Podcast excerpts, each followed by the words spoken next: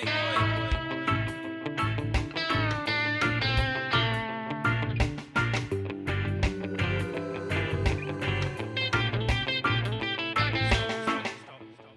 and welcome to another episode of Casting Views, a podcast hosted by me, Dan. And me, Lou. Smooth. where we take a random topic each week and we cast our views. Again, Lou, another opportunity to not have. Well, I was going to say to not have an awkward intro, but we've already.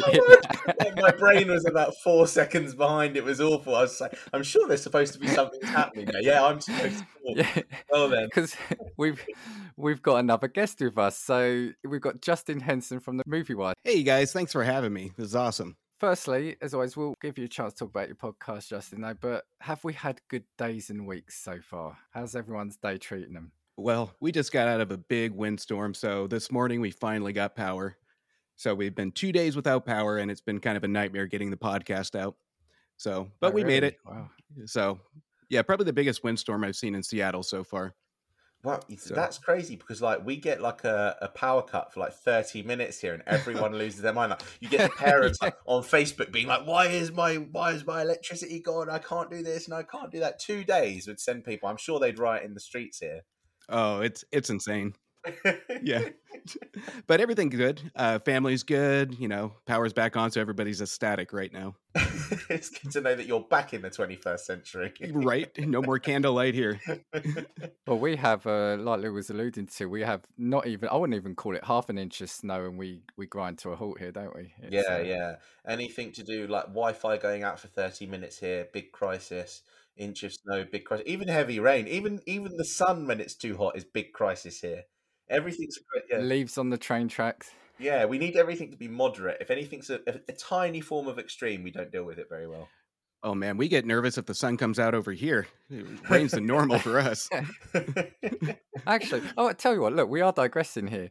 That's the impression you get in all the programs and everything. And we had this chat with Leo a couple of weeks ago about how TV is obviously very misleading. You can't always believe everything. But is Seattle rainy? I need to know. it is, but the main thing about Seattle is it could be rainy for about five minutes, and then you'll see a glimpse of sun for another five minutes, and then you just have snow. Like we just we we just got through a windstorm and come out this morning and there's snow. So wow. it's the the weather can change at the tip of a hat, but you know what? It's a great city. I love it. So when kids go to school and people go to work, do you need to bring like multiple changes of outfit? You're like, do I need my raincoat? Do I need the boots to wade home in snow? Do I need a sunglasses and a cap? we have like a, every eventuality. we have like a Seattle emergency kit in the trunk of the car. So we have rain boots, we have umbrellas, but most of the time it never gets used. We just kind of go out in t-shirts and shorts. We're, eh, we're just kind of adjusted to it. So I'm doing yard work when it's pouring down rain in like shorts and a tank top. Love that. Because we've had a we've had a few days here, Lou, haven't we, of rain? So maybe I'm just going to say we live in Seattle. Yeah, yeah, yeah. In reality, it has really pissed it down, though. To be fair, it's been yesterday. yeah, my word. Yesterday, yeah. I was at, I was at my mum's house because uh, I, I went there for dinner. Helped out, did some bits and pieces in the garden. We sat down. I said, "What's that noise?" And, we, and turned around, and it was just bucketing down. The amount of rain that came down in about ten minutes was just unreal. Oh, that's crazy. but then the sun so, will come out. so, what's the weather like right now? It's I very gloomy. It, yeah, it, and yeah. it's actually quite bitter cold at the minute. It's weird. Like the switch from October to November felt like someone turned the switch down 15 degrees because you could get away with like going to the shops in just a jumper. But I sat at some at a football game this weekend and I was sat there for 90 minutes outside and I thought to myself, I, should have brought an overcoat, should have brought gloves, should have brought a hat. And I would have been perfectly fine doing that two weeks ago with what I was wearing. But yeah, it's, it's, it's taken quite a, quite a cold turn, I think. Oh, that's cool. Right. But we're not here to talk about the weather. Although feels like we've got enough material, I think we could do. Hang on a minute. Can I not cut in with my terrible news? You're not going to ask me how I'm doing. How are you doing? Excuse the language, but my fucking cat died. I wasn't what? sure if you were going to say that. Yeah, I wasn't sure if we were going to bring it up, so I didn't want to talk about it. That's just like, is it too soon? Is it not too yeah. soon? He was like, but that would be a really good bit. We could clip it. I don't know if I should be nervous that you're smiling while delivering this news. no, do you know what it is? It's like it's an old like, cat, though. Yeah, he, he, oh. he, is an old boy. 19, 19 was it? Wow. that's a lot of years of life. I feel like if I get that many years in cat years, I probably would be all right with that. To be fair, Yeah. Anything um, but past yeah. 50 is a win. Yeah, this Pardon? cat was half my age. Right? yeah, yeah. Well, yeah, this is what I mean. So in reality, he's done the equivalent human years of what, like ninety odd. Been around for a long time, so I was like, well, Wow. I'll say bye to him at some point. He's currently sat buried in the garden at the minute. Oh, So, is that uh, right? Okay. Yeah, yeah, nice, nice place of rest. Uh, and then I was just like quietly looking out the window, being like, well, then this is fucking depressing. But that's the thing, you know, when we're, we're talking about pets now. I mean, I don't, I don't have any. That cat was 19 years old, so it was. It's almost as old as your sister. yeah, it? yeah, it? yeah. It is, yeah. You know, it was it, you. You grew up with him, and, and like I said, I've known him for just under half my life. So that, that cat. So yeah, you can see how they become entrenched in, in families. You know. yeah, that's so- the thing. like, I was just like, well, oh, damn. So yeah, my week's not been off to a good start. Oh. I don't know what to say now. That's Yeah, uh, yeah. This the thing. It's no. like, like that awkward thing. You know when like someone just like drags down a conversation? You're like, uh, well. It's like talk about awkward openings. Man. yeah, yeah. So on to the fun stuff. yeah, no. So yeah, we, we, there's a send a thought to Billy. Poor Billy. There we go. Rip. Poor Billy. Okay, so but other than that, Lou, Yeah, but other than that, week's been great. How do you feel about? Although, like I said, with the way I'm releasing these ish, these uh, these episodes, I think you were ill, fine, and now we're talking about you being ill again. yeah, so yeah, yeah. It's You gonna be an recovered. awkward- You're all good. yeah, Right, it's an awkward, awkward story arc for our listeners. And now with that, you you mentioning that, I feel a bit awkward about one of my stories, but we're going to have to do it because it's all I've brought to the table today. So anyway, um, so cheers, Luke.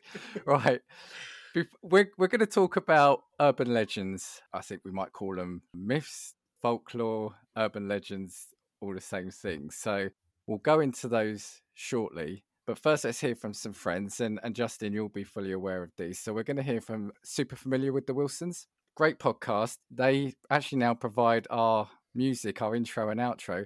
The intro music is the slickest bit about our intros to our episodes. They've got a weekly podcast, and if you can crack the quiz, the music quiz that Josh does each week, then yeah, you're a better person than I. So yeah, let's hear from them now.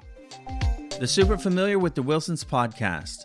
You know that family whose house you hung out in when you were a kid? The house was a little loud and chaotic, but always fun, and sometimes felt more home than home. Well, that's us. We're the Wilsons, and we welcome you into our podcast with silly chat, ridiculous games, and interviews with interesting people. Like a spin doctor. The Super Familiar with the Wilsons podcast. Welcome home. And we're back. Now, before we get right into it, Justin, do you want to tell us about your podcast? Yeah, it's called the the Movie Wire. Every week, I kind of set a a goal of four movies to review, whether that's theatrical, whether that's streaming. I try and focus more on theatrical to just kind of give some love to the movie theaters that are uh, struggling right now. Um, and if people are going to spend some money to go invest into some two hour entertainment, um, I kind of do a quick shot review where you can go listen to the review on the way to the movie, on the way back from the movie. And the intent is to create a conversation, not to necessarily give spoilers. I try and steer away from those. Um, but I, my main intent of the show is just to give a quick five, six minute snapshot to just open up a family conversation or a friend conversation about the movie and let the audience kind of just fill in the blanks after they see the movie. So it's a it's a lot of fun, and it gives me an excuse to say tell the wife that you know what I got to get out of the house and go see a movie. So it, it's been great, and it's a great show. Do you ever feel the pressure when you get like a whole glut of releases at once? Is there is there a big pressure to, to how how do you do it? Do you either stick an extra film into review, or do you have to try make a couple of episodes back to back? It's nearly impossible to do back to back. And the last three episodes, I mean, we're starting to get into huge releases now, and it has to be on point because if I'm doing four movies, eight hours a week, uh, then writing the reviews, and then doing the uh, editing and podcast, it, it, you have to be on point with scheduling. And I have a very particular. I know we've uh, tweeted middle of the night, and I'm still watching my movie number three. And last night, I think I was up till five uh, You don't sleep. movie. I actually think you do not sleep. I got a rhythm. So usually I'll on Thursdays, Fridays, I'm in bed by four or five. I'm up putting the kids on the bus by seven thirty. And then I take another couple hour nap. So I mean, it, it gets it gets a little stressful, but you know what? It's worth it. It's a lot of fun, and you know what? It, movies make it to me. It's movies are my passion. It makes it worth it, especially if I get some great reactions and feedback from listeners. And um, I've mentioned it. Actually, it might have been last week on last week's episode. Where I think we ran your promo. The amount of times I've listened to your episode and then messaged you because the phrase you've used or some of the the, the wording you use, you, you've got you've got a definite way of either showing your displeasure or disgust or even praise at films. I think. Yeah, and a lot of those times it comes across just angry because as I'm reading the review for the show, I I get reminded and I just start to get angry about what I saw. I'm just like, that's not how I wrote it, but you know, I'll just go with it. And my last episode, I think I, I you listened to the last one, I think. Um, yeah. I reviewed uh, the movie Till, and I started reading the review. And about two minutes into it, I just went off script, and that whole uh, uh review was ad libbed eh, because it was such a passionate movie, and I just went with it. So there's a lot of times where it's just the the emotion of film just takes control of it. Well, if you want to talk about angry viewer, you've got a, a guy here who's kindred spirit with you. Lou, uh, Lou, doesn't do things by half either, do you? Lou? No, no, no, not re- no, no, not in reality. And actually, I quite like that feeling as well. I actually indulge in the moments where I can get that. and before we move on, um, can we talk about? So I know in our in our little podcast group, you've also got another little star on your show, haven't you? Who, who features every now and then. So do you want to talk about Brooklyn? My daughter Brooklyn. So she asked me to be on one episode because she's usually in the back watching me record, and it it caught her interest. So we had her on the show, and she did outstanding. And it, at one point, it, it gets into a heated de- heated debate that I usually have to edit out because our episodes are like 45 to an hour of just me in Brooklyn, and I try to keep it to 30 minutes. And uh, you know what? She's passionate about. She loves attention. She loves the attention, and she loves movies. It's a perfect mix. So she's my shining star. And you do like to embarrass her from time to time as well. I love it. I love it. So when her friends comes over, they it's like when they walk in, they just truly expect a comment um, from me in Brooklyn, um, and they just eat it up. And it's a good relation. We have a good relationship, and we try and treat it as an open and honest relationship where there's love, but it's okay to debate and just not take life so seriously. No, you, you do it. Yeah, you two sound great. You, you could tell you've got that good relationship, and yeah, and she is really good when she's on the mic. So yeah, fair play she to is. her. We'll, we'll watch for her uh, her podcast soon in the future. So Starring it's in the works. uh, and we'll come back to you at the end, so we'll let you kind of plug your socials or, or sort of where best to to find you. But yeah, urban legends. So I've got, as Lou always likes to remind people, I, have got, I had a look and said, right, what is technically an urban legend? So I've got the description coming up. And just comes with like true fact, and then so, he relies on me for just controversial yeah, but, opinion. Well, the, the, majority of this episode is going to be probably fiction anyway, right? yeah. Uh, so, so well, you don't know that. Don't don't treat these things lightly already off the bat. I'm not having it. You've got to have two percent facts. So, an urban legend is a is a genre of folklore comprising stories uh, or, or fallacious claims circulated as true, especially as having happened to a friend of a friend or a family member, often with horrifying, humorous, or cautionary elements. These legends can be entertaining, but often concern mysterious peril or troubling events such as disappearances and strange objects or entities. So there's a lot more, but I thought basically that that that kind of says it all. And we've all kind of uh, I won't say anything now because in case we we discuss them, but you know, even from back in the day with the old chain letters and chain emails, there's all sorts of things, you know, that that can feature. So we're only going to scratch surface. So should we hand over to our guest? Should we let our guest? I think so, because this is also going to be quite a cool comparison between what is like common British urban legend and like culturally where the differences are. And I always really inter- I'm always really interested in that. So yeah, I think we'll let you kick off. Go oh, Justin. outstanding. well, I have to address the first urban legend of if I don't bring a drink to your guys' show, Lou's going to just appear in the back of me and kick my ass. that, is that is that accurate? You know what? Uh, over in Washington, I mean, we have, of course, the most notorious, which would be Bigfoot, Sasquatch, Yeti, whatever you want to call it. And this one, I grew up with, and we have probably about a hundred different parks surrounding uh, Bigfoot. You you can't go to the woods and not see a Bigfoot statue somewhere. Um, but growing up, we have a summer home in the in the woods, and I remember this. My grandparents usually telling us a story of Bigfoot, and it's mainly a scare tactic, so we didn't wander into the woods by ourselves. But me and my cousins used to just go anyway with our water pistols and try and hunt Bigfoot. And usually, when we come home for the day, that was totally regrettable because once the uh, nighttime comes, you're under your blanket wondering if you pissed off Bigfoot or not. so, but you know, as kids, I think Sasquatch is a huge, cool story because it really spikes the imagination of uh, going out in the woods and having that adventure. I think it's more of a adventure story more than just kind of a scary horror story. And it, it, to me, it's one of my favorite urban legends to go out into any woods in the Pacific Northwest. And the first thing that comes into your mind is Bigfoot. I was going to say, because there have been programs and that sort of thing that have been broadcast here on like our like American channels is what I'll call them, mm. where people have like legitimately had programs where they're like, we're going to hunt Bigfoot, and they've got like the grainy footage from like yep. two miles away of like some shadow walking through trees. and so, would you say that in terms of urban legend eh, being an urban legend? Would you say that there is, amongst maybe a small portion of population, a genuine belief in Bigfoot that goes along with that? Yeah, and I would I would say there's a big belief in Bigfoot. Whether or not I believe in it, you know what? No, I don't. But you know what? There's a lot of explanation. Um, and I was, while I was going down this rabbit hole of urban legends, there are so many stories of mountain men uh, with just this lo- long hair, loincloth, and all this that wander woods. And, you know, there's so much misinterpretation, and the imagination plays tricks on you at times, and especially in your youth where you think you see something or you don't think you see something. But in this case, it's grown adults that see this. But but the woods uh, the woods have a habit of creating tricks on the mind. So um, but I think it's just an all in fun urban legend that when you go into the woods, it creates an experience.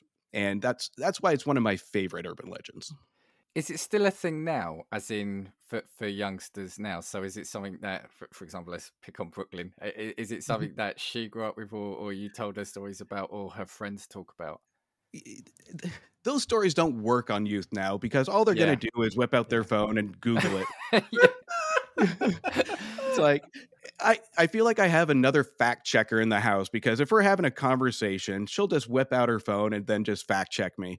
So urban legends are almost a thing of the past when it comes to kids nowadays. If we go hiking or if we go to uh, Mount Rainier or uh, wherever we may go, um, you'll try and tell Brooklyn a scary story, and she'll just look at you like you're crazy. but and this is why part me why I wanted to talk about this episode because I I, I mentioned I can't remember which episode may have been our superstition one, but I remember kind of my dad saying to me once, you know, you know, he grew up in in like the in a farm in the countryside in Italy, and he was saying ghost stories were an attempt to stop kids going past a certain point in the forest or you didn't want them to go get hurt or get lost and and like I said now everything is so provable or, or disprovable on a on a smartphone now isn't it? Oh yeah.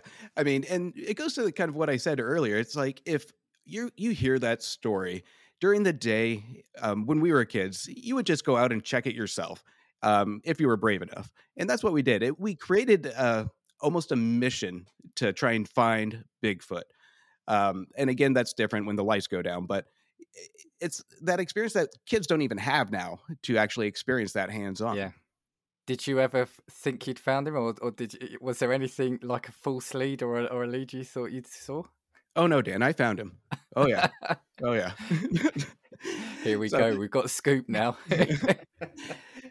you always have if you have a group of people going into the woods you know one of that one person in that group is going to see bigfoot i saw something i saw over something. there you guys were too late do you do you have do you know again like this is like the same for aliens on the programs that we have broadcast here is there somebody like in in any particular town where where they're so convinced that they're like the town person for do you know like everybody's every, we see the programs where like somebody's been abducted by aliens there's one that had like a face-to-face encounter with Bigfoot will die on that hill, is willing to turn The around. old guy rocking on his rocking yeah. chair on the porch of his house. Yeah. Oh, when you're in Seattle, you just have to walk two blocks and just talk to anybody on the sidewalk, and you will meet that person. Like you cannot go a couple blocks without meeting those people. You're asking someone for directions, they're like, but don't go that way because that's where big. yeah.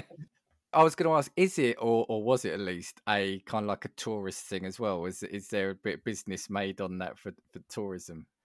Oh yeah, I, and look, when I talk about like the Bigfoot statues, um, when I was introducing Bigfoot, literally, if you go to any park in Washington, nine out of ten times you're going to see a gift shop, you're going to see a statue. I mean, I think I have in my photo album probably about twenty different pictures with Bigfoot statues. So eh, there is some money to be made from this, and rightfully so. I mean, you're going to milk that urban legend. You're and that's about building the experience too right but you do have those that are going to profit from the myth and the legend um, but it's tempting you get sucked in even though you don't believe it you are you're going to go into that shop you're going to buy that sasquatch hoodie or that sasquatch hat and you're just going to sport it while you're going down the trail along with the 50 other people that wear the same exact thing that you are This Sasquatch is making a lot of royalties off this merch. Right?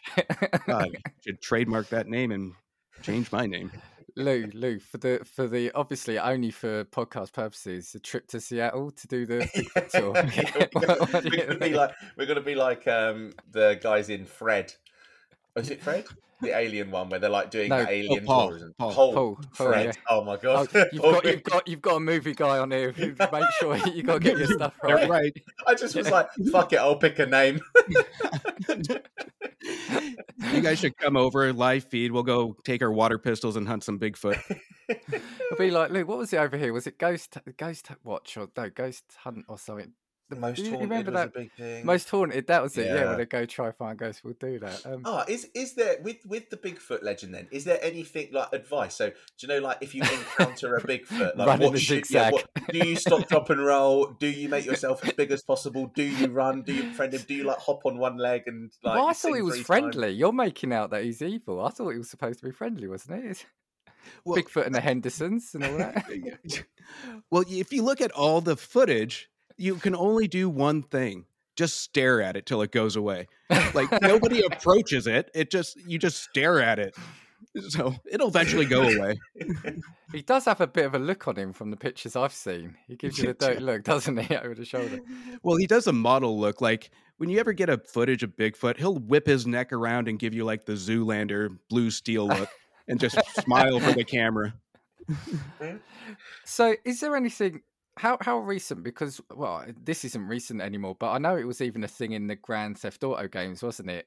Especially was it number four? I think it was a big Yeah, or- I think you're where, right. where yeah. you, people swore that. I mean, they can't find him in real life, and they're actually saying they can find him in the game now. You know, Grand Theft Auto. So, is there? You know, is uh, like we said with the modern day and age, it's probably less likely. But are there recent sightings or are there recent stories about the the Yeti? Well, I think that's I think that story's been exhausted and I think technology has a big piece of that. If you look at how advanced technology is versus the 50s, 60s, we would have found it by now. And and I think as we go from generation to generation, they're smart enough to realize that and it makes it less effective um, when you actually try and tell this tale. So, you know what? I think even the media at this point, you get those random crazy people calling saying, I saw Bigfoot. All right. so nobody's publishing it anymore. You're just, that's why you see a lot of movies, TV shows about it because they like the idea of it, but you don't have anybody reporting it anymore. Right. Yeah. Yeah. And, wi- and with one of mine, one I'm going to talk about. Yeah, you just yeah, you just don't see it anymore. Which is why, like I said, I, I thought this might be an interesting thing. Um, I think urban legends now are just becoming more and more almost like horror or online scare stories more than anything, aren't they now? So Oh, absolutely. I think though, Justin, you made a really good point when you said nowadays, like as kids, you can just Google it, so you can just look at your mum and dad and be like, "No, you're talking shit. Yeah. Nothing's going to happen to me if I go into." Whereas I had to get to like the big old age of nineteen to know that like these things weren't going to happen to me. But now it's just like, yeah, I'm going on the iPad. I've just Googled it, and this person on Twitter's just said that you're talking rubbish. Like all of a sudden, it's like there's no power in that anymore. there really isn't. And uh, that's the sad part about it is it takes so much fun away from it. It's i can't get away with anything. I have to be very strategic on how i try and uh, fool brooklyn. You need to invent new urban legends. That's what you need that's do. right. I'll be the guy on the second block of seattle just creating new crap dad, dad, there's nothing online about this. Yeah, that's because everybody that's ever posted anything online has disappeared. oh, Lou, that is brilliant. Absolutely brilliant. You're scaring me now, Luke. Okay. yeah, I think that's a, that's a good start because uh, obviously we've we've obviously heard about him Bigfoot in the UK as well, haven't we? It was it was just as much a kind of an urban legend. I think because it was something from over in the states as well, and I always do think uh, things are double bluff because when you do get shows like it was called Bigfoot and the Hendersons or Harry and the Hendersons. I Harry and the Hendersons. Yep. I think here we called it Bigfoot and the Hendersons. I'm sure. Oh, really? Yeah, yeah. Because you know it's we have to be a lot more. Yeah, we have to be a lot more obvious and in your face here. it's like we we discussed this, Lou, didn't we, about aliens? Uh, are they doing that because it's real and they're getting us used to it? I, I, you know, we we laugh it off now, but do it at your peril. I tell you. and then that old guy in the town's gonna go, "I fucking knew it." it was a documentary. It wasn't a sitcom. It was a documentary. Okay. All right. No, cool. Cheers for kicking us off with that. Lou, I was going to say go over to you because I'm I'm always afraid of stealing something from yours. But we discussed beforehand. I have got something from yours which I am Well, going to steal. I tell you what, then can I go before you because this one is kind of like not mildly linked, but kind of like along a similar vein, and for it. also is one more states and Canada based. Now, I think we've actually talked about this in a previous episode, but this is the urban legend of the Wendigo. Oh yes, you have. You like the Wendigo, don't I you? like the Wendigo. I just like the story. And do you know what it is? Is they made that game, didn't they? Which was Until Dawn about the whole No, story. of the it Wendigo. Oh, it was. Dawn? Yeah, sorry, it was Until Dawn. Yeah, Yeah, yeah, yeah. I yeah, might, I might not get Fred right, but I can get the game right. Um, so Justin, Wendigo. Ever heard of a Wendigo? no, this one's new to me. I'm curious. Oh wow. Okay, so um, what is a Wendigo? A Wendigo is basically um, the product of like Native American folklore. Um, so I think the first like instances of a Wendigo being like documented were like two or three hundred years ago. Um, and there were lots of stories that were collected. And a Wendigo is known to be basically a human-like creature or psychological or or, or um, paranormal spirit um, or demonic spirit that is is has like an insatiable like hunger for human flesh. So it's basically a cannibalistic monster, but it could also be a person who has been turned into a Wendigo. So it's an actual human who has then become like a vicious monster that wants to eat flesh. Um, there's a load of original stories as to how it originated. Um, so one of them was about a traveler who became so like weary and tired that he resorted to cannibalism, and as a result of the cannibalism, then became consumed by like this spirit, which then turned him into the very first Wendigo. Um, but it became see, that's a just a story by parents to stop their kids turning into cannibals. That's all that is. Yeah. don't eat your classmates.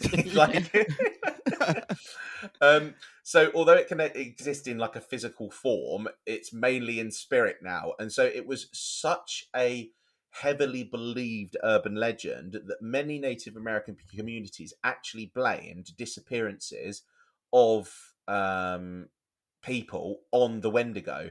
Um, there's loads of original stories as well about how like people had been consumed by the spirit. So there's like a psychological condition called Wendigo psychosis, and that's where like the spirit of the Wendigo consumes you. And there are stories dating back to the early 20th century of people who actually did cannibalize other humans, but for with no apparent need for it.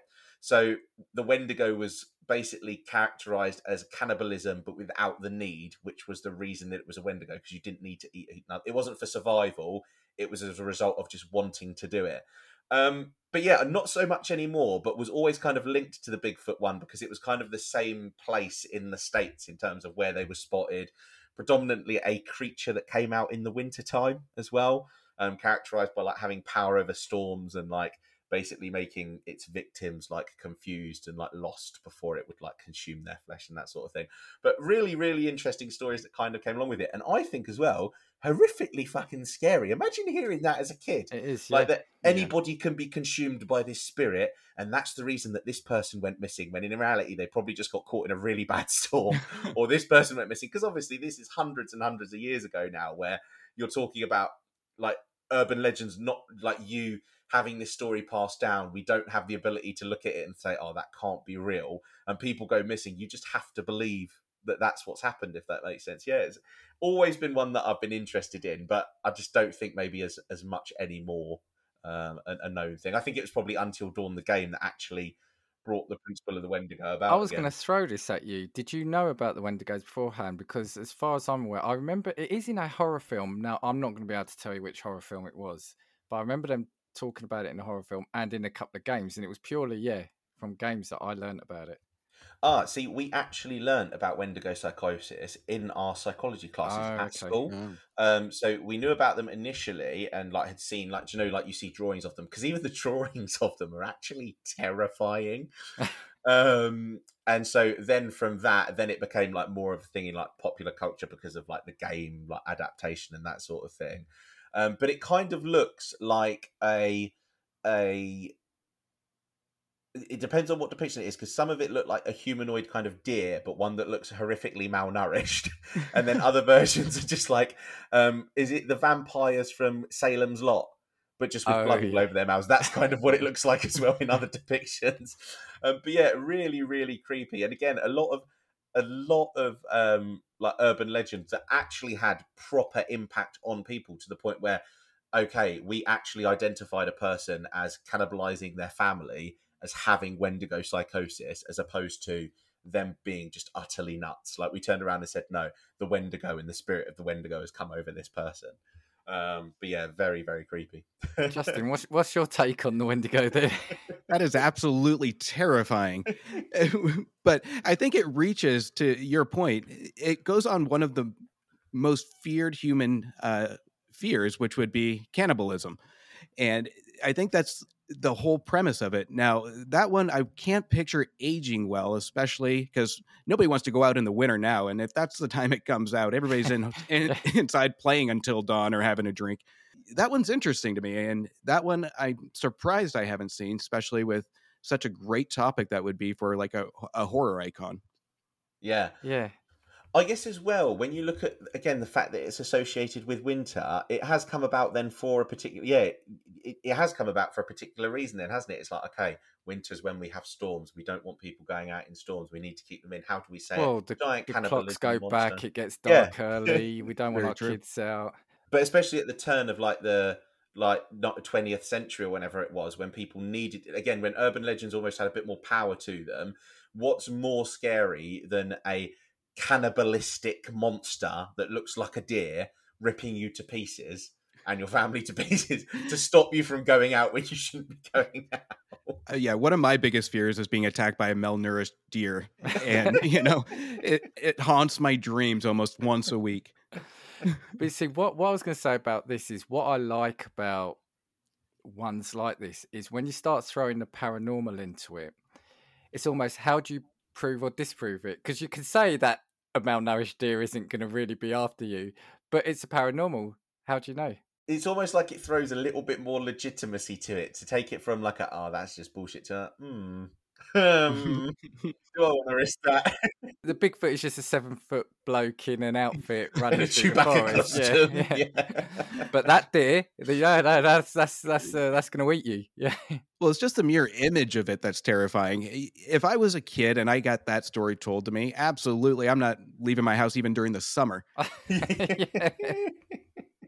God, And we're touching on this again, right? Aren't we? When I was a kid at my school, you, you could go for camping for a week, etc. And it was sitting around the campfire, and you were trying to scare each other with ghost stories or scary stories. And and again, we see that in films now, and it's like, what was it about that that as a kid you want to be terrified or or you want to hear those stories? And and and yeah, like I said, I just don't know if it's just a, a thing that's disappeared now because you could prove they're not or well you could prove or, or not disprove that these things are real you know I mean, as a kid, I loved to be scared during the day. It's the nighttime that I had a problem with. yeah. I'm like, oh, watching uh, Chucky or Friday the 13th during the day. I'm like, that is really cool. Night falls. I remember um oh, this was years ago at work on the uh the business park I worked at. I was I was going for a walk with uh, my manager. And out of this hedge, a fox comes out. And I'm thinking, you don't often see them during the day, so you know he's, he's probably malnourished. So you see where I'm going now. But um, but I was thinking at the time, I was going through all the horror films, and thinking, right, have we seen a fox in a horror film? Are they? Should I be worried about this or not? Is it walking in front of me? And it's funny you start relaying everything to horror films. I'm still here to t- to tell the tale, so yeah, All turned out good. yeah. I'm not going to say go up and play with a random fox you'll see, because just in case, uh, we're not saying that. But yeah, Man, I gotta go find a fox and pet a, a bear. Thanks, Dan. Got that advice from you. yeah. And I just want to say, if you do take any advice from casting views, well, it's all on your head. Yeah. okay, cool. I'm going to throw. Or, or was there anything else about the Wendigo? Any other questions? No, although I did have so one of the tribes um, that the Wendigo was commonly um, like part of like the urban legend culture type thing was the uh, an, uh, now forgive me if I butcher this pronunciation the Ojibwe tribe and they're southern Canada and the northern midwestern United States and there was um, a teacher um, from this um, tribe of people and they only died in 2015 but they gave this description of the Wendigo and again bearing in mind that this would have been a description that was given, you know, at, at, at a point at which we had access to the internet, but it's still horrifically terrifying. So, the Wendigo was gaunt to the point of um, emaciation. Its dis- dis- dissected skin pulled tightly over its bones, with its bones pushing out against its skin. Its complexion, the ash grey of death, and its eyes pushed back deep into their sockets. The Wendigo looked like a gaunt skeleton recently disinterred from the grave. What lips it had were tattered and bloody, unclean and suffering from the suppuration of the flesh. The Wendigo gave off a strange and eerie odour of decay and decomposition, of death and corruption. Like that. If, I- Well- if you're a kid and you're hearing that, well, I'm Justin doesn't myself. sleep anyway, so yeah, I'm good. no, you're saying that. Yeah, I thought it was very much a Canadian thing, actually. Yeah, Is- It is more predominantly, but it's like that period just over the border where like the Yeah. tribes originally would have had like the land that kind of went through that that that kind of like midsection of the United States and Canada. I'm sorry, I'm terrible with American geography. Who am I. Forgive me. How far is Seattle from Canada? Oh, you're not that far, are you? So oh mm. no, we're about hour and a half up north. So yeah, well done, Lou.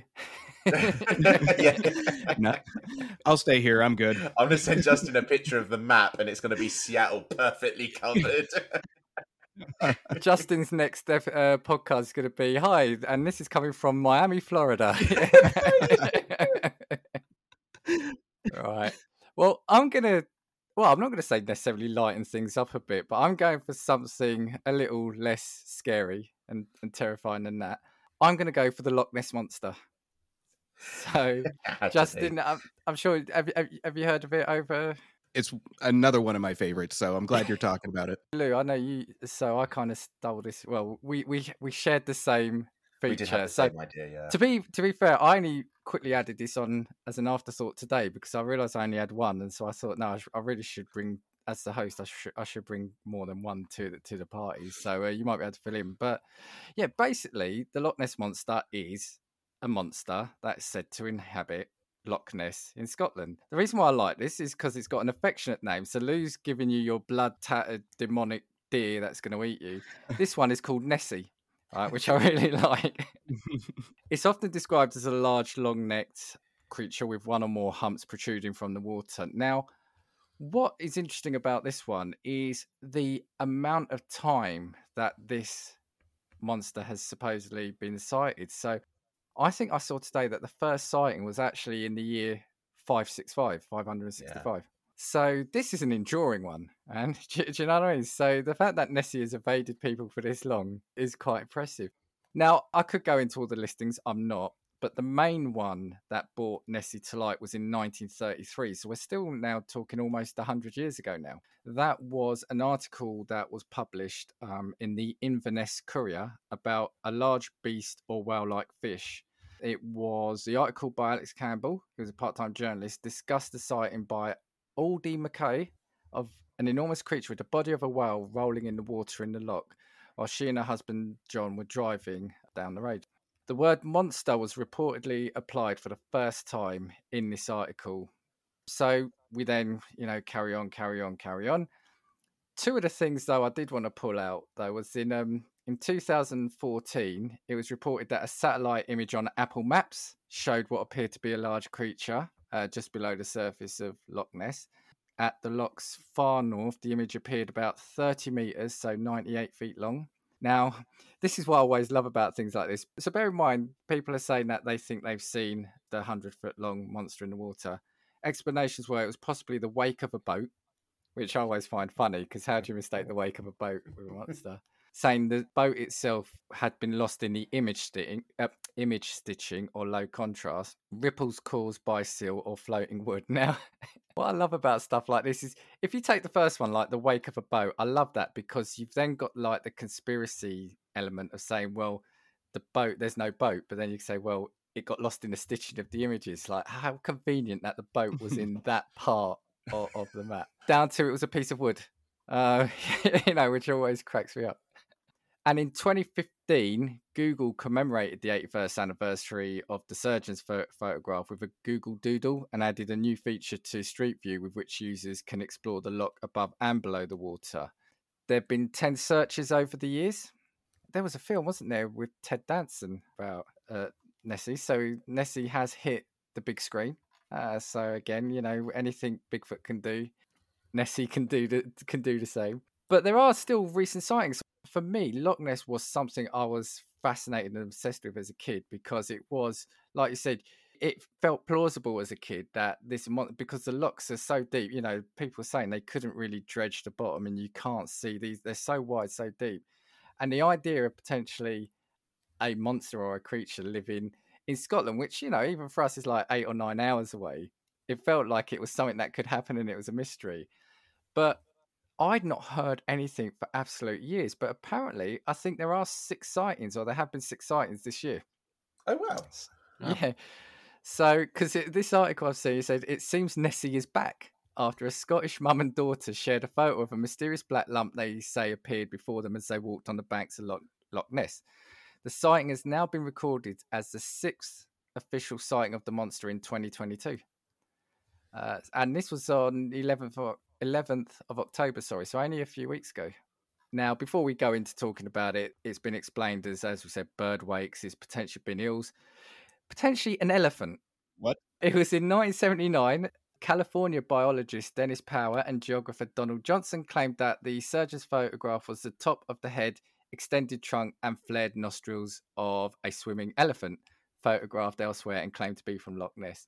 And we'll come back to that shortly. And it's been described as a shark or catfish. Now, I think the photo they they always talk about when you see it, it does look almost like um, what's it? Is it diplodocus or diplodocus? However you say Yeah, it. The yeah. head normally looks Yeah. like that, and then you've got like the three humps in the water, haven't you?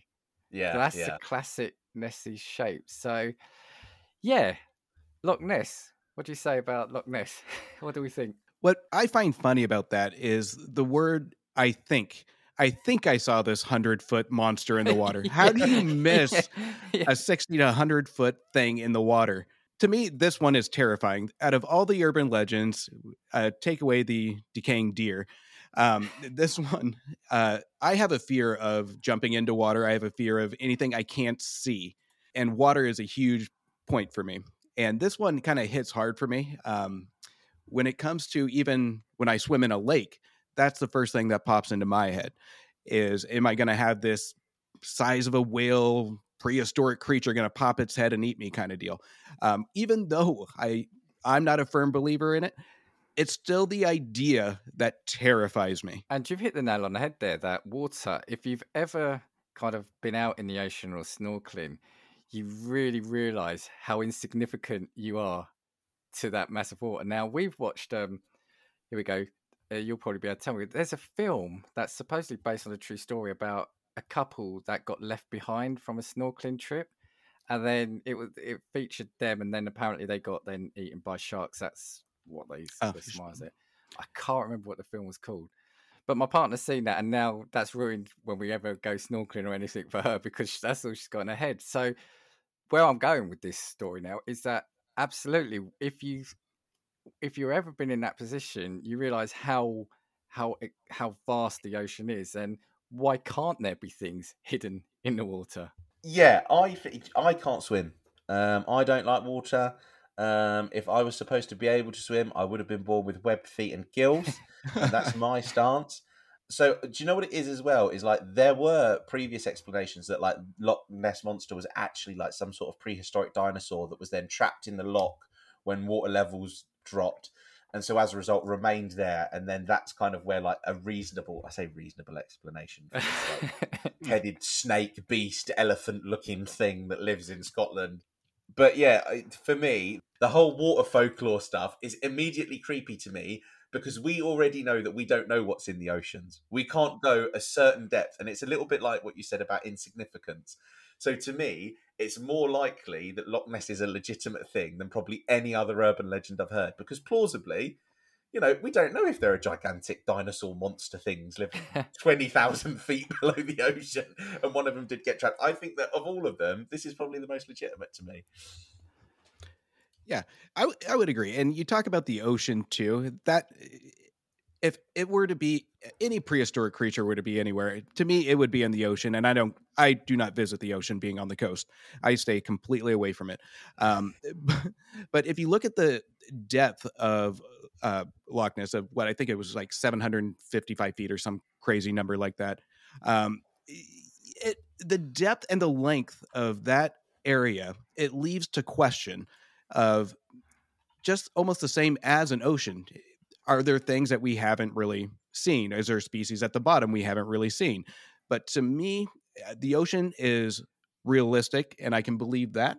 But a hundred foot creature in a lake, even given that depth, that's uh, that's what I have problem swallowing. Yeah. So Loch Ness max depth is 227 meters. How wide is Loch Ness then? It's 2.7 kilometers wide. That's a, a 100 foot monster in 200, 2.7 kilometers. That's, you know.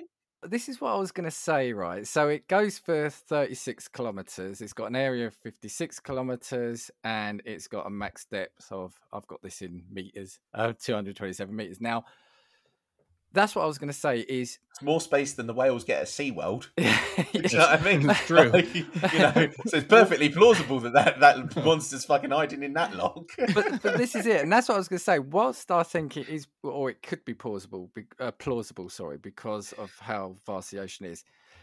We've just said that the story goes back to 595. So in all these years, we've never confidently said we we've spotted it. So you would think so. And now with so much satellite imagery and and cameras and tourism, and there have been so many searches, and yeah, where's it going to hide? so, so that's the only thing that always, and even I think as a kid, I was thinking is like, why hasn't anyone categorically seen it? I'm not just saying that these people haven't categorically seen it. I mean, we haven't categorically captured it properly on film, is what I. Do you know what it is? And the problem with the problem that there's always going to be, especially in the modern day, is we just talked about how you can Google anything on your phone. Now there is not a public event, a public place, a bit of scenery that you can go to where people do not have phones in their hands. Now, imagine you're going to visit Loch Ness. I would have my camera out videoing 24 7, 4K, Ultra HD with sound, just in case I caught something. There is no way we've not seen something, unless like the Loch Ness monster has just evolved to avoid people. well, you bring a good point there because because uh, I looked into Loch Ness before the show too, and there was a many expectation uh, expeditions on this, but one gave an example of a three to five week where they observed the lake. And that was back, I think, in the 70s. Now we have hundreds to probably thousands of people each day with phones that at some point we should have seen something. Yeah, I agree. Absolutely. Well, you're not giving Nessie credit to hide. She's just a champion hide and seeker. That's yeah, yeah. got to take some pointers. Well, can I just reference the first official sighting of the Loch Ness monster then, from the one from 565 that you said? Yeah, yeah. So apparently it appeared in The Life of St. Colum- Columba, which I imagine was a book um, written by Adamnan, again, an author or someone, again, at the time. And so they said that a water beast um, attacked a man um, and mauled him and dragged him underwater, um, despite their attempts to rescue him by boat. Columba sent a follower to swim across the river. The beast approached him, but Columba made the sign of the cross and said, Go no further. Do not touch the man. Go back at once. And the creature stopped as if it had been pulled back with ropes and fled. Columba's man and the Picts gave what thanks for what they perceived as a miracle. So Loch Ness is actually um, Christian. Um, so what that's what I think it is. I think it's just not seen a priest in that long. It stayed hidden because no man has come to to give it permission to leave the lake since. Well, what I was going to say, I just wanted to go back to, to you, Lewis, something, and then just our throw too was, you know, you said about um what how hasn't anybody seen this with all the cameras and that. Do you do you not remember? Maybe too young, but do you not remember that Kit Kat advert from TV years ago over here? So you know the chocolate bar Kit Kat. There was an advert. Okay, it's an advert, but there was this guy. It was um he was a photographer and he had a camera pointed at. It was called a panda enclosure, but he wasn't seeing anything. So he stops, turns around to have a Kit Kat, and the panda comes out on roller skates. it was a guy in a suit, who comes out roller skate and then goes in when he's finishing. How do we know Nessie isn't just having a laugh with us all these years? well, we talk about what we would do if we saw Bigfoot, and we just obviously stare at it. Now with Loch Ness, I have to review after you release this episode on how to get rid of Loch Ness by just blessing it, apparently. So this is I gotta get a script going. You gotta get a transcript of that and just put it on the web. I bet you it would be popular. You can make a buck off of that. oh dear. I'm actually just seeing the time. Where, where's the time going? We're going to go and do a casting views trip to Loch Ness, and I'm going to bring holy water, a Bible, and see if we can. This sounds like the Exorcist, the reboot of the Exorcist. This sounds. Like. I think people will think I'm crazy if I just sat by the lock and go, "Come no further." It's gonna be, oh, Dan. It could be our version of what's the monster from Pirates of the Caribbean? Oh, the one controlled by Davy Jones. Is it the Kraken? The Kraken. It's going to be our British version of the Kraken. It's going to be like the Loch Ness monster. it's going to be like a little salmon or something, isn't it? It's going to, it's going to, yeah. The, the Loch Ness monster. We can go, we can summon it, and then whenever it hears our outro, it gets summoned. Yeah, well, you know, you can you can have your Wendigos, you can have your Bigfoots. I present Nessie, right? I think that's probably one of the biggest ones that we've got. Yeah. Right, Justin, what's let's have another one. Ooh, this one's kind of a wacky one, but I don't know. I love it. This one is the Bunny Man. Have you guys heard of the Bunny Man? Now, I've heard of the Bunny Man, but don't know much detail about the Bunny man. I'm Man. not sure I have. I've also heard of the Candy Man, loosely related cousin by any chance? A distant cousin, I would imagine. it's, not, it's not Donnie Darko related, is it? it's like a hybrid of both. like so now this one you can imagine the most terrifying image other than that uh, damn deer of just a guy in a bunny suit that just wields axes. So this one goes back to 1904 where a bus crashed transferring patients to an asylum in virginia over here. The patients escaped and the they found all of them but one where they found a litter of dead bunnies on the road and we had reports of this guy in a bunny suit just having an axe and uh, graffitiing buildings and just threatening people with axes, throwing axes. And that one is probably one of the bigger ones of Virginia.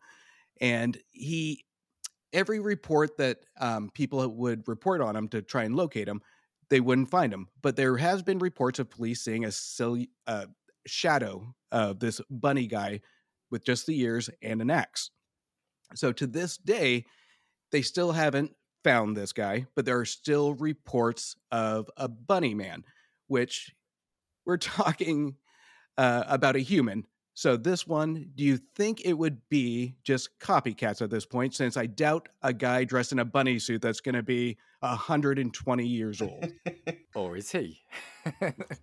right, which goes into another legend that we could have, to our earlier conversation, talked about uh, just the spirit of it, right? And that's some of the rumors out there now is that it's just the spirit of the bunny man.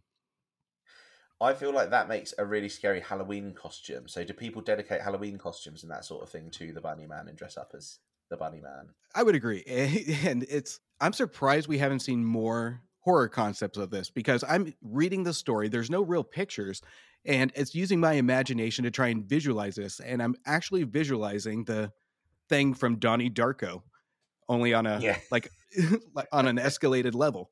It does have all the ingredients to a horror film, though, doesn't it? Everything you said. So it's. Did you say it was taking a group of patients to an asylum? Did you say? And Yep. you've got the axes and the bunny heads. Yeah, it's it's got all the ingredients to be a, a classic horror, doesn't it? And eh, I don't know, this one I found interesting. I have a whole list of them, but this one just stood out to me as I think I read this story a few times and I could not get it out of my head, so I just had to talk about it. And and give that nightmare to us. Yeah. Yeah, I pass that on to you. This kind of reminds me. Do you know when you said mentioned about copycats? This kind of reminds me. of- Do you know there was that killer clown trend years ago, yes. where like people were dressing up as clowns and standing in the middle of the road with like legitimate chainsaws in their hands? This kind of feels like it's got that vibe about it, but almost feels a little bit more legitimate because the story, like we knew that the killer clown thing was just people trying to be freaky for the sake of being freaky, but this, because of the legend behind it, almost feels much more creepy because it's like there's an air of legitimacy about it. So even if it was like copycats and like there, there were the odd occasional sighting of a like you know bunny ear shadows, whatever it might be, that to me is actually much more terrifying. Yeah. Well, now that you bring up the killer clown, I don't know which one to me would be more terrifying, even if I didn't know that was a joke.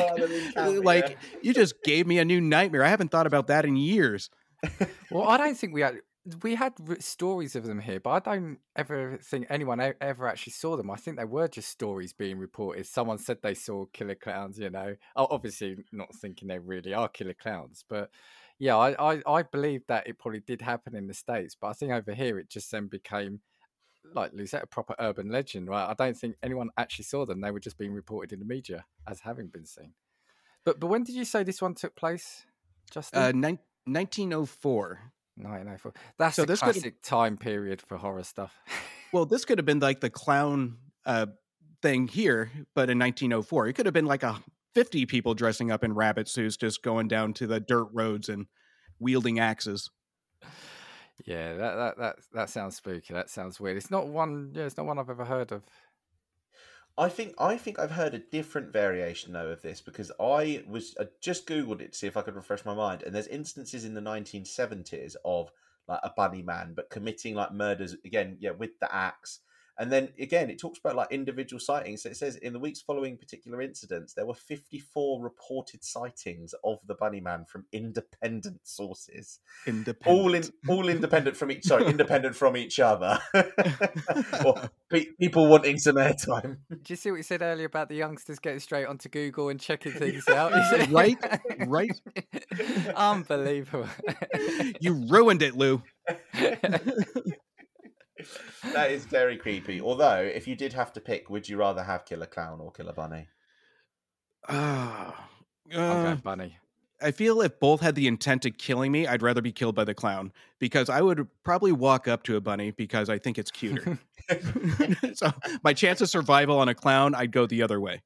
Well, that's what I'm thinking. Though, if you've got to be taken out by either one of them, surely a rabbit is a cuter way to go. Oh yeah, and also just imagine the last noise you're ever going to hear is like, eh, oh, eh, oh, eh, oh. like how insufferable would that be? Whilst you're being murdered with an axe by a clown, and that's the last noise you hear. Like, "Ah, you know you're what? trying to claw at him, and then you put you grab his like You the, grab the his tissue. nose. No, you grab the tissue in his pocket. You just keep pulling it out. it just keeps keeps on coming. Oh my god! Someone so oh. needs to do a sketch on this. We could so do a sketch. Yeah, you clutch at him, and there's a flower in his chest that just squirts water in your face that knocks you out or something. You're punching him in the head, but hitting him in the nose, and you just hit. Uh, uh, uh, Amazing. Do you remember what we said at the start bunny. about taking factual advice from us? yeah. yeah.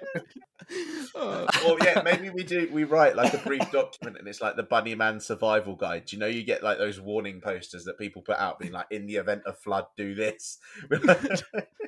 Surely you just got to bring a big, oversized bunch of carrots with you, and you could just throw them. just throw You toilet just paper wait- rolls at them. yeah, wave wave the carrot in its face and throw it away from you. Oh sorry, my Mr. God. Mr. Bunny Man, we're we're taking this seriously. Sorry. Okay, right. The thing is, as well, it's not even funny. I'm actually going to have a fucking night terror now. Like, I- I'm talking shit, but when we get off this podcast, I'm putting Kevin Hart straight on to have a laugh, and I'm sleeping with my lights on. Just watch out for any any unicycles in the town around yeah, you. I'm gonna, I'm gonna hear like that clown car noise, like through my window in the distance. Like, nah, Do I'm not- bicycle bell. I ain't. Yeah.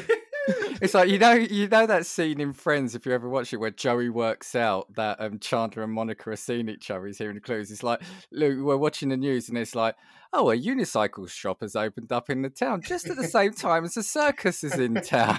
yeah. right, Lou, what have you got next on your list? Okay, so I've got more kind of like a tale as opposed to like a physical thing. I guess you would say it's more supernatural. Um, this was something that was quite common at school, and I think in the states you would have had a different equivalent. So we had Bloody Mary.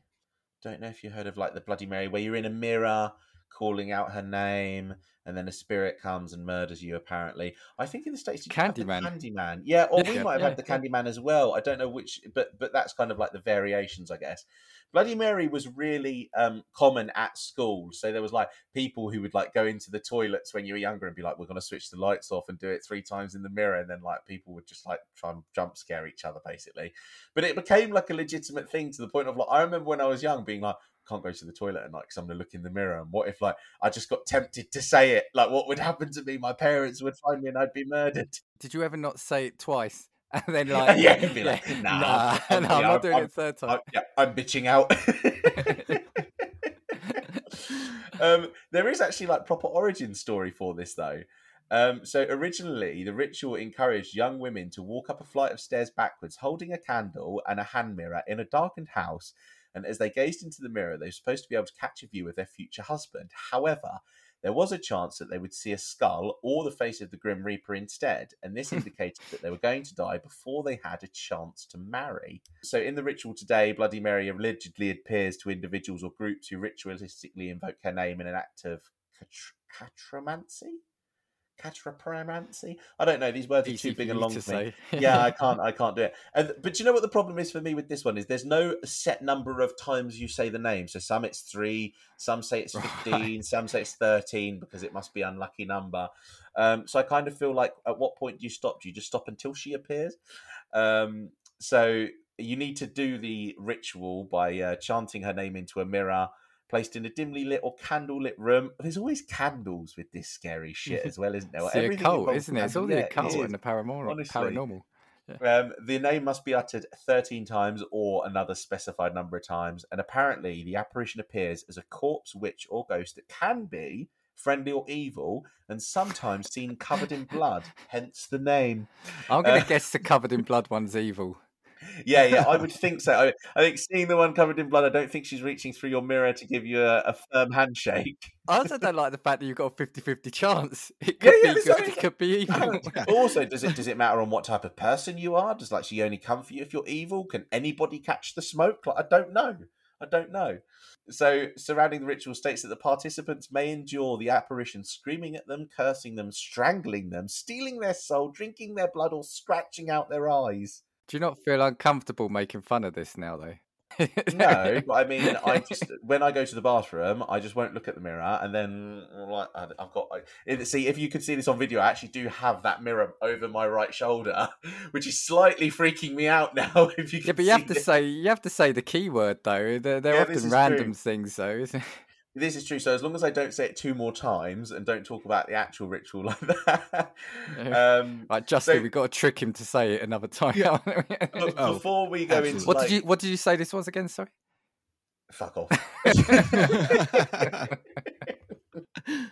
before I go into like the phenomenon explanations, um, did you ever experience this at school or like a variation of this, like the Candyman, that sort of thing? That's obviously to both of you. So I this one was big over here. I mean, in school, we were too scared shitless to do any of that.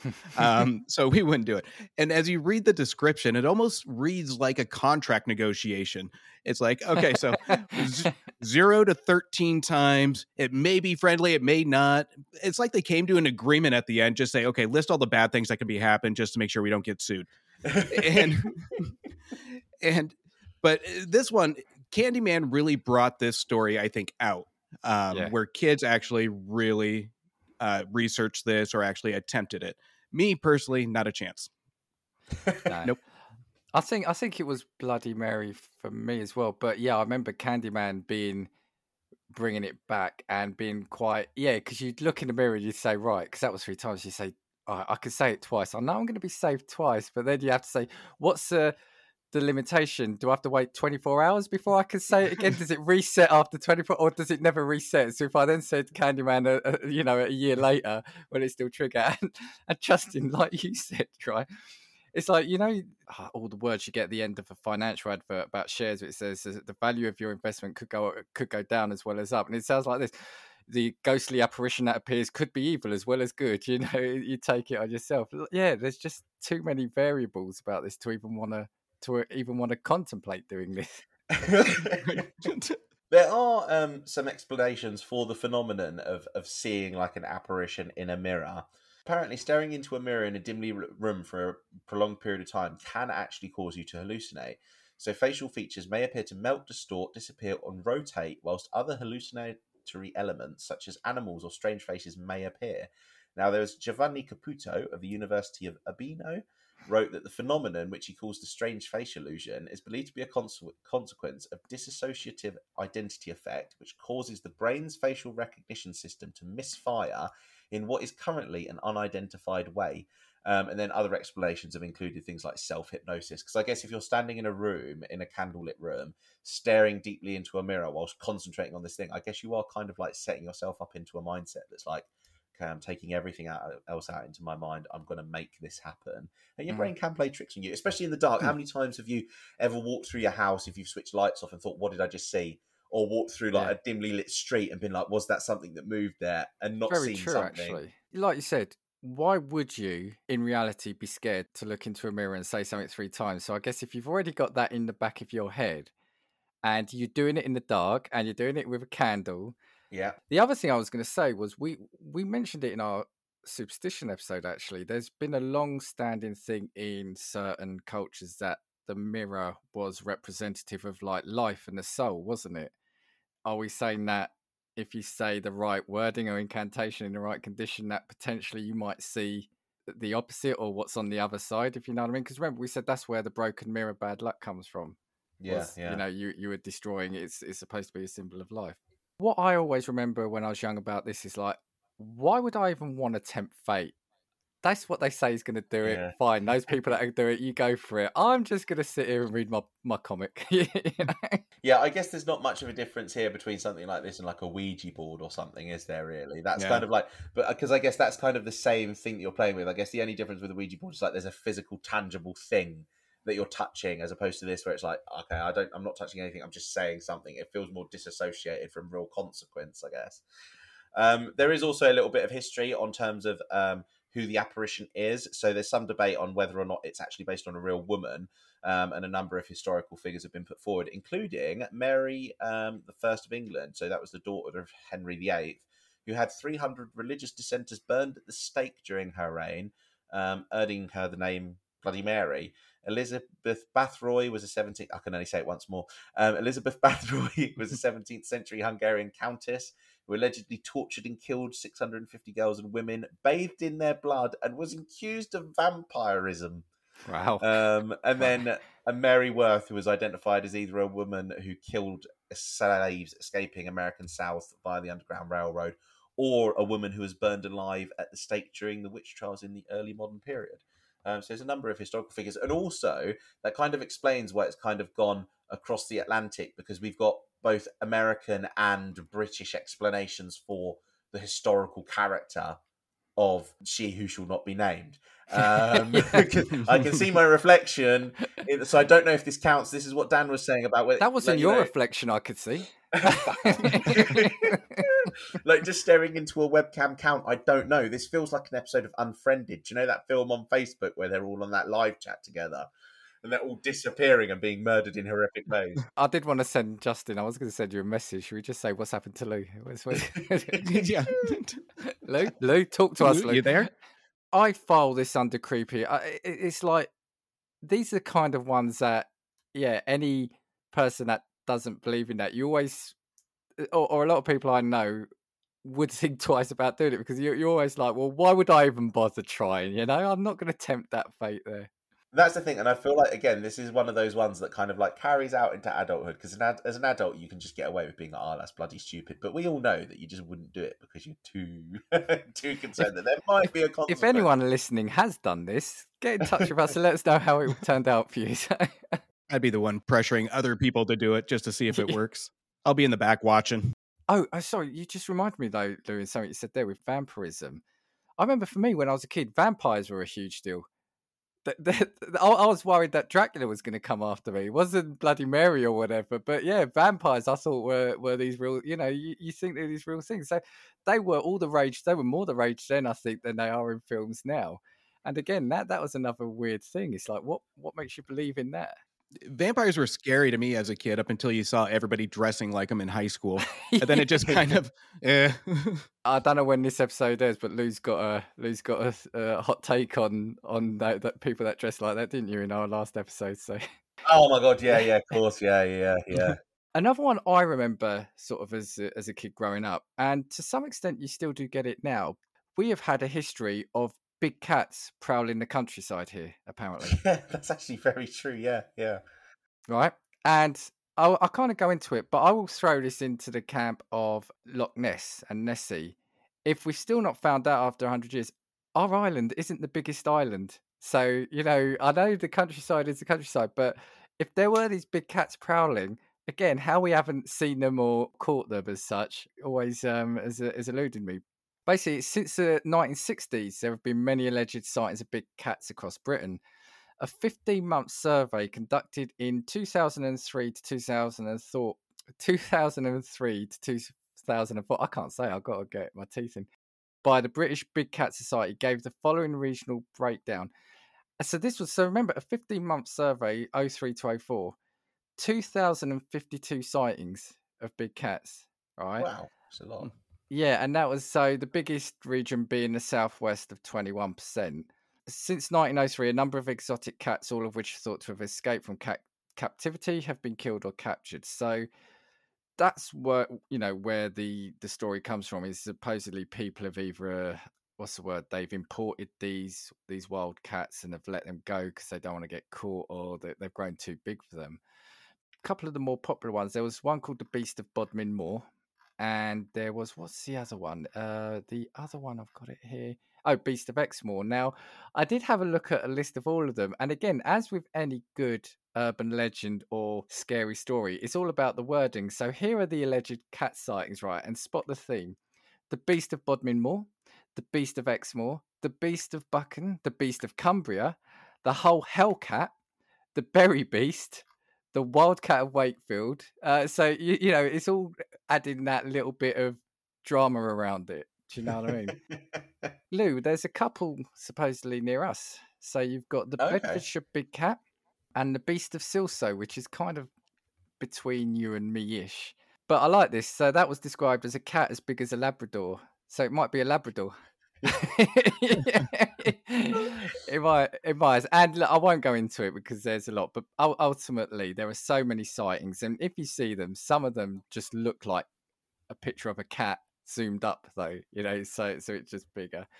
Or there's been reports of like body parts, uh, not body part, like animal, like a dog leg being found. But ultimately, we have foxes and things roaming the countryside as well that you know might do desperate things in desperate sort of times. Well, you know, in, in the UK, we, we just don't have particularly dangerous animals. Like in in you know certain parts of the world, like in Australia, spiders in the night could kill you. And I know in the states, like you guys have like mountain lions and stuff, don't you? Oh, yeah. Yeah, we don't have anything like that. Like we have pigeons, and we might have like chickens or sheep. Sheep are quite aggressive. We don't like sheep. And that sort of thing. We've never, do you know what I mean? But typically, Cows are big killers here. Yeah, cows, cows, big cow- cows actually are. And do you know what? I read a statistic that said that I think that if you have a if a cow attacks you, your chance of survival is actually only twenty five percent if you get attacked by a cow in the UK. That's crazy. on digression here i we went when, when we moved to the new town we walked through this like um green walk as they call it you know through the fields and that and there were these cows and my partner was saying them oh don't get too close to them I was saying no. She goes, no, they, they kill a lot of walkers. I said, don't be so ridiculous. Get home, look at the newspaper. Walkers trampled, killed to death by cows in, in Yeah. Phil. And I'm like, okay, all right, I believe you. Cows are actually What- really dangerous things here. Yeah. yeah. what kind of cows do you have over there? like, what? You don't get too close to find out. Yeah, yeah, we you- have we have very No. ter- territorial cows because they, you walk through the field and they're like literally you what, bruv? That's that's the way that they are in the UK. Jeez. Right, well, okay, so I had a terrible experience. I went for a walk, and my girlfriend's got a dog. It's an old Labrador. He's like 11 or 12 years old now. And we went for a walk with him, and near her, there's lots of open fields, and they all have cows where you walk through those cow fences so they can't get through them. And I've been in fields with cows before, never had an issue. So we're walking towards them, but my girlfriend's still very, very apprehensive. So we're walking to a group of three of them, and I'm like, okay, nothing to be worried about. Look, just walk, just walk. She walked, we walked towards it, and two of them absolutely fine. And obviously, they were actually really big things, to be fair. Um, and there was a third one. It was like a brown and white cow, and it looked, and it just didn't stop looking at me. I was like, okay, it's a little bit weird. To the point where my girlfriend looked at it and said, "I'm going the other way." So I was like, "Don't be stupid. It will be fine." Got towards this cow, and then as I started walking past it, it did that thing with its hoof. Do you know where like bulls do it? They do that, like they they dig the dirt up, and then it started walking towards me and the dog much more quickly. And in that moment, I thought to myself, I was like, I cannot have it written on my gravestone that I was trampled by a cow. I was like, I cannot have this. I was like, I've eaten too much beef in my life to have the retribution brought back to me by the by the brother of what I've eaten. I was like, it's not happening. Here you go, Justin. About 22 people are killed by cows each year. And uh, of those, what I like about it, it says 75% were intentional. So, What? we okay. There's a ton of cows over here. Now I'm gonna be looking over my shoulder every time I go by a cow. I need a lose blessing. What what do you say to Loch Ness again? I, know, I don't think gotta- that works with cows. it has not been tested yet. Cow, cows just cows are just out for revenge. Aren't they? Well, this is the thing. I just thought to myself, I was like, it's a big animal. Don't make sudden movements. Continue walking at the pace that I'm walking and just remain calm. And then there was a, another woman who was a dog walker walking towards me. She, when I got to her, put her dog on the lead and said, I have never seen a cow do that in this field.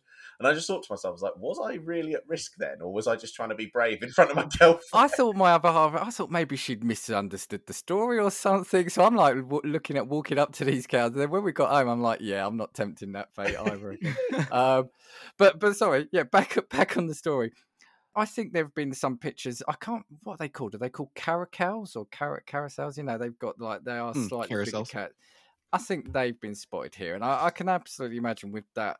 You know, the trend for people to want to bring in these pets and then let them go because they can't look after them. But to answer the, the the original ones, where you know, like I'm growing up, where they're talking about panthers and lynxes, is how do they evade being caught or captured? I, I, I just can't. yeah. You know, and the pictures are always grainy footage that were, you know, it's taken them about 200 miles away, and it's a it's a cloudy day, and it's like, yeah, and they they're convinced that that's a panther. I, I, I don't know. I don't know. Well, I've just read an article because again I'm doing more googling, and this is in Grimsby Live. Where is Grimsby? My British geography isn't particularly brilliant. Grimsby, I thought, isn't that up north? North, is that near Manchester? Or, I don't know. I could be. You might be offending a load of people by saying that, so let's let's. We'll, It's we'll right. I'll let it out. I'll let it out. Yeah. so here we go. So this. The, yeah, the no, I'm sorry. Um, no, I'm completely wrong. Yeah. Um, when when I edit this, yeah. So Grimsby is actually on the uh the east coast, kind of. Yeah, it is actually close Like Norwichy way. No, no, no, Oh. no. It's further up. So you've got Manchester here. Obviously, for the people at home, just imagine where I'm pointing. Manchester's here, Sheffield's here, and Grimsby's there. So Right. Okay. So I've seen this in the in the Grimsby Live, and this is Jaguar spotted in northern Lincolnshire. Oh my god, I should have just read the article to you. It's northern Lincolnshire as big cat sightings rise. And then the people said, she said, the incident happened on Saturday, the May twenty first, around four pm. My friend and I were just confused really when we saw it in a nearby field, as it was much bigger than your average cat. We tried to use our phones to zoom in, but it was too blurry. It honestly had jaguar like sizing though, and a similar tail too.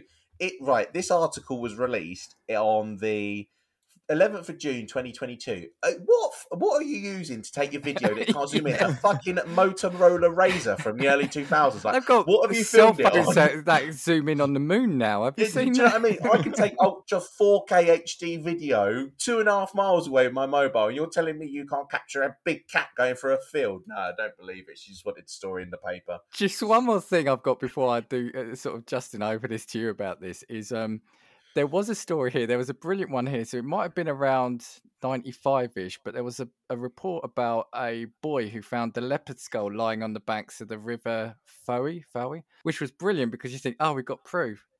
However, the Natural History Museum soon found the leopard skull to have been imported into this country as part of a leopard skin rug. So it's like, all I'm going to finish with is I remember again being fascinated because, again, as a kid, the idea that there were these big cats prowling the countryside. So I remember every car journey, I was always looking out the window just in case I saw that jaguar or that panther. What's your view on this one, Justin? Anything similar in, in the States? Well, actually, it's more likely, like Lou said, to be fair. You've got. You've Hang on, got... uh, sorry, hang on a minute. Justin can't go for a walk in the forest because Bigfoot gets him. He can't go near the Canadian border because the Wendigo gets him. Um, and what did we say about water? He don't like water, so he can't do his episode in Miami, Florida. And now you're saying he can't go walking in mountains because there's fucking mountain lions as well. This man cannot do a thing. We're in Britain. I gotta. m- I have to move. I'm out. No, we've got Oh the my cows God. here, Justin. We've we got the got cows, cows yeah, yeah. Oh my Come God. here, over, we got Oh my cows God. here. oh my god! So this, I know you mentioned this to me yesterday, Dan, about this sick, this uh, large cat thing, and I kind of chuckled, and I didn't. Re- I was like, "What?" But this is more common than you actually think. Just, and this is where we get into technology. Just Google 600 pound cat. I'm looking at like 50, 60 pictures of large cats. Some of them are mostly amusing. Uh, but like, there's like, who comes up with that? Like, they, you use words like beast and you use words like, uh, Yeah. Like I don't get the concept of why how they were trying to make a cat terrifying. It's a cat. And like I said, if you just Google some of the images, some do just look like house cats that have been stretched, or or or maybe as they've um as they've taken a picture, they're moving, so it's just elongated the body of the cat. I mean, I'm, I'm I remember seeing once it did just look like a ginger house cat. no, no, no more. Well, do you think that this is an urban legend to prove because what we talked about earlier to uh, set a guy, set of rules for kids, or is this just kind of a fun little bit? I think maybe someone has seen one. Maybe there was a larger cat. Like I said, maybe there might have been a runaway or something from from a, a sanctuary. And then I think people want to see things. Yeah. You know, Yeah, they want to be the one. Mhm. And this was back in the day where you could then get on the national press. True. You know, nowadays you can just upload a picture to Twitter or whatever. I think there's a, a longing for people to want to spot something like this and, and, and say they've got the evidence, they've got that definitive shot of a cat that's as big as a Labrador, which they're not that big either, really. Labradors, that's the thing. Yeah, I agree, and it's I think it's part of that uh, the attention wanting to be in the spotlight too. And you take something as safe as a cat to kind of be something just mild to be in that spotlight, just just enough to kind of give you that attention. But you know, it's a curious topic. It's a very well, let me tell you how legend. many people are killed by cats each year in England. Uh, Stop. No, this is what I was saying, obviously, Lou, earlier about with your bad news at the start. I did, you know, you've made me feel bad about talking about this one, but Well, you know what then? To lighten the mood, I've actually found something really funny because again, using Google, which is my best friend, I just googled the top fifteen like or like top wild animals in the states, um, Right. and Oh, you've no. got cougars, alligators, grizzly bears, bison, moose, coyotes, bobcats, and then I've done the same, but looked at Britain, and we've got badgers, um, fox, dormouse. um, rabbits, dormouse is actually one of them. And I'm just thinking, European hedgehog is another one. I'm like, we just don't have to deal with half. we don't shit even have the. British hedgehog. Bobcats, though, they're funny ones, though, aren't they, Justin? Because they look quite cute, but aren't they quite nasty? So- or they can be. They can be. And when you look at cougars too, you don't you picture something decently sized, but nothing when you actually see them up close, they are monstrous. They are intimidating and they are scary as hell. Um, and going in majority of the woods that we spend a lot of the summers to, you have to be aware of that surrounding in this area because you do have a high possibility of seeing animals like that, especially bears over here. Is it common then for people to like go on walks and take like a form of protection in like the form of a firearm or something with them as a result of the risk of encountering a wild animal? Uh, some do. I mean, me, I'm not a huge gun guy, just upfront and honest. Um, I'm like bring the bear spray, bring maybe a knife, or just you know bring some sort of protection. You know, maybe I'll I'll be there throwing rocks at it.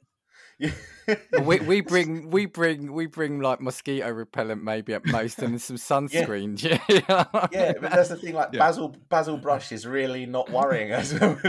Like, I see a fox and I'm like, oh my god, that's a fox. Like, However, we do have to be careful if you're walking through the like long grass here. It's ticks. Ticks can be quite bad. If they can Mm. give you that Lyme disease, can't they? Or- oh yeah, oh yeah, Oh, Dan, that's, yeah. yeah. that's brilliant, Daniel. Justin's talking about seeing fucking mountain lions, and you're like, oh yeah, ticks, they're it. These oh, things probably could kill you more because at least you can see a bear. You know, I've got a chance of seeing a bear. You ain't got a chance of seeing these, right? Yeah. Right, right. That that's my two. So who, who's got more? So do we want to rattle through? So Justin, do you want to give us another one? Uh, da, da, da.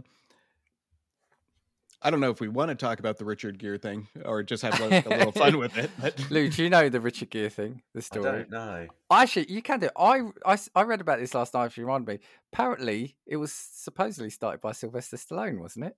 That's what I read. that's the newest rumor. That rumor happened this year. So, so uh, Dan, I think we need to talk about let's to lighten the load of all this horrific thing. So, actually, I think this would actually give me more nightmares. Um, have you guys heard of the Richard Gere urban legend? No, I have, haven't definitely, yeah. personally. Okay. This one was pretty big in the States where, without going into full graphic detail, but he was accused of sexually pleasing himself with a gerbil in Lou, An just be area- careful, please, with what you say here, Lou. and Right. the tools used were that of what you would find around the house but this escalated pretty heavily. I think it was in the 90s if i remember correctly. I'm not too sure. Um, but without internet uh, being hugely popular this one actually took uh, the urban legends to a new level when it comes to celebrity status uh, and when it comes to it almost went from rumor to just become an actual urban legend. Um, now dan you said you looked into it. What what were your thoughts when you uh when you saw it well, I just I was very careful with what I searched, by the way. Sorry, but um, no, no, I no, because I, I do remember this story, and I don't know how how I remember hearing about it. Is that not the whole South Park? Was it Lemmiwinks? I'm sure that's that's all linked to that, Yep. right? Yep. But I just remember googling it just to find out what type when it started, and just seeing that yeah, the the current thing was about apparently Stallone was involved in it, which I it kind of made me chuckle at that that bit. wait he started it or he was involved in it No, I, I I think that he started it. He was the one that supposedly started the rumor. Yeah, yeah. i have my own theory on that one i think it was around the time i think a pretty woman i think julia roberts started this one i think she was so pissed off that he snapped that jewelry case on her finger she got her revenge on this one Yeah. Well, that that's the director's cut version. place blame on Stallone. This one is actually an interesting one to me because given the time the rumors or the uh, urban legend of what it may be came out, it was a pretty taboo and extreme uh, urban legend to come out, especially with such a random person. Because if you look at uh, the time, again, you had Stallone, which that's probably where it came into the uh, rumors, um, but you had the 90 action stars. You have like Nick Cage, you have Stallone, Arnold Schwarzenegger. Why Richard Gere? It was so random that it almost convinced people that it was true. I, do you know what? I'm trying to think back now, though. What I don't remember Richard Gere though being overly in the press all the time, or am I just remembering that wrong? So I'm wondering if he was a good target because he was so elusive in the press that maybe it was more viable than someone who's always featured in the the, the magazines and the mm. papers. Which that's a good point too. You try and put like Stallone in that picture, they're like, nah, Stallone wouldn't put treat a gerbil that way. But you, but you kind of look at Richard Gere. You're absolutely right. I can totally picture Richard Gere sticking a gerbil in his ass. He looks like and, and I can see Lou Googlu. Just be careful, mate. just make sure you hit images. Put, putting the VPN on. but you do hit on a on a whole other kind of urban legend, and I remember as well when I was a kid that there were rumors of male celebrities removing a rib so they could pleasure Mm. themselves as well. You know, and you're thinking, Yep. to what extent would you go to have surgery? you know, to, to do that. Oh, are you asking me? I remember that one too. Yeah. But yeah, salute. Yeah, it's, it's it's probably a weird one because I guess we're dating this one with being Richard Gere. I guess I don't think it can happen now, probably because of lawyers and stuff like that. But it was just something at the time. It just ran around like a rumor like that could go around playgrounds and offices and clubs. Do you know what I mean? Yeah. This coming home from school. Oh, this Oh, kind ahead, of reminds me of like the whole Freddie Starr ate my hamster thing.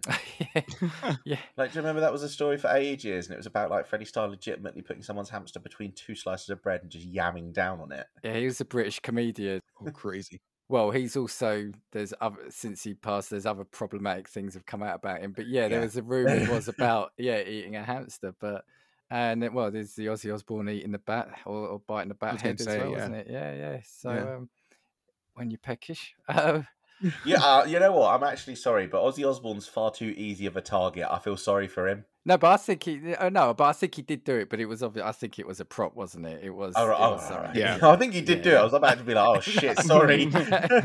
well, they, they in the in the day these these rock bands these yeah, this Um, is true. It's crazy. kind of like, well, yeah, yeah, anything, anything, anything. Justin, have you got have you got any more? Oh, I think that's it for me. I was going to briefly touch on one, and that's only because I'm hawking back to my university town, and it's Robin Hood. Oh, co- of course, yeah, yeah. Um, Robin Hood, obviously, Justin. he was real. I imagine- thought he was real. Yeah, yeah. What? Uh, Justin, I imagine you've got a little bit of context on Robin Hood. Oh yeah. Yeah, I obviously went to university in Nottingham, and there's a lot dedicated to Robin Hood in Nottingham. There's big statues of him, and people get tattoos, um, all of that sort of thing. There's a lot of cultural reference to him. Um, and then I went and looked it up because I thought maybe he was originally based on like some form of bandit who actually did exist, and you know it, it was there. There must have been some sort of historical figure, but apparently, absolutely not. He was just in fables and stories from the outset.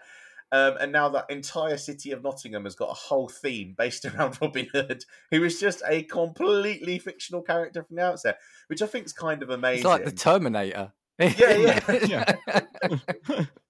it is brilliant. And I just think to myself, for a fictional character had to have that much weight, I just thought was absolutely brilliant. And you know, living in Nottingham for what was nearly what four or five years, um, I always thought that Robin Hood was just a character that was based on like a historical fact or something at some point. I didn't realize it was just completely urban legend, all in fables. Like earliest references to Robin Hood are like twelve fifty, I think, which is some long time ago.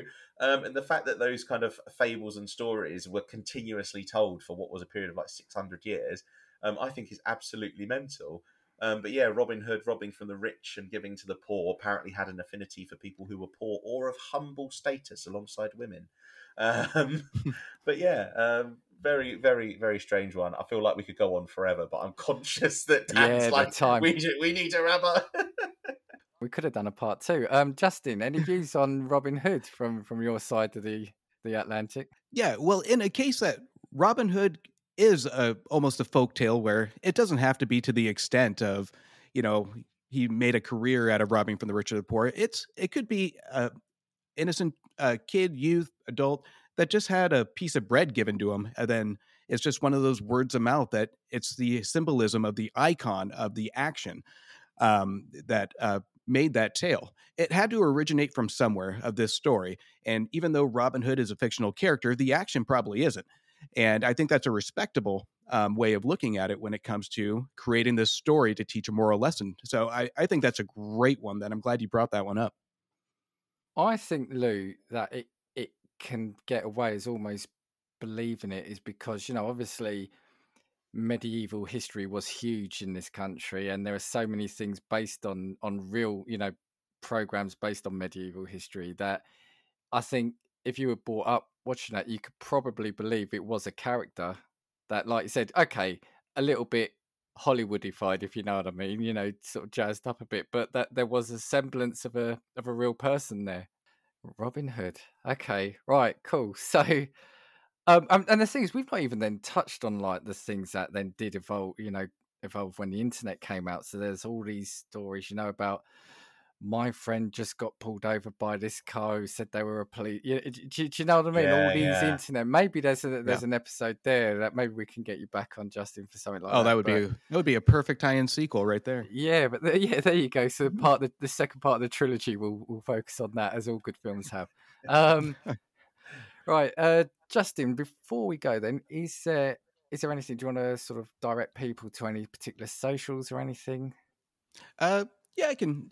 So, if you guys want to uh, check out the Movie Wire again, it's available on all uh, platforms: Apple Podcasts, Spotify. You can also follow me on Twitter and Instagram at Movie Wire Show. And we are coming into Oscars season, so my the show is going to be fully loaded with a bunch of hopefully some great films. Yeah, definitely check out the show. It's really it's, it's a really interesting show, and uh, you're really up the game with your socials, uh, your artwork, and your little teaser clips. Lou, we've got to sort ourselves out.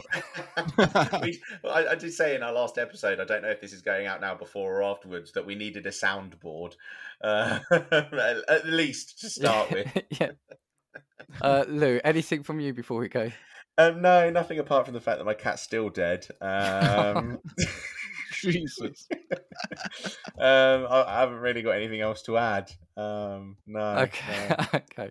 Well, if you want to get hold of us, if you want to send a message of condolence to Lou, if you want to talk about anything we've said, so what what what have we said? Let's do. So we we did Bigfoot, we did Wendigo. Wendigo, we did Bloody Mary, we did Big Cats, we did Loch Ness. Uh, Justin, what else? We did Richard Gere. yep. The gerbil. Yep. Yep. Uh, oh, and the Bunny Man. That's it. Yeah, the Right. Bunny Man. So, if you've heard of these or you've got any story of those, get in touch with us. We are castingviewspod at gmail.com or at castingviews on Twitter. And we know there's a lot of podcasts from which you can choose. So, we thank you for listening to Casting Views. two, three, four.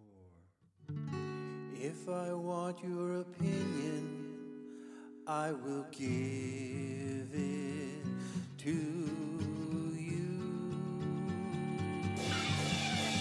Come on, check what we've got, cause you need it. Don't make us get a spork and force feed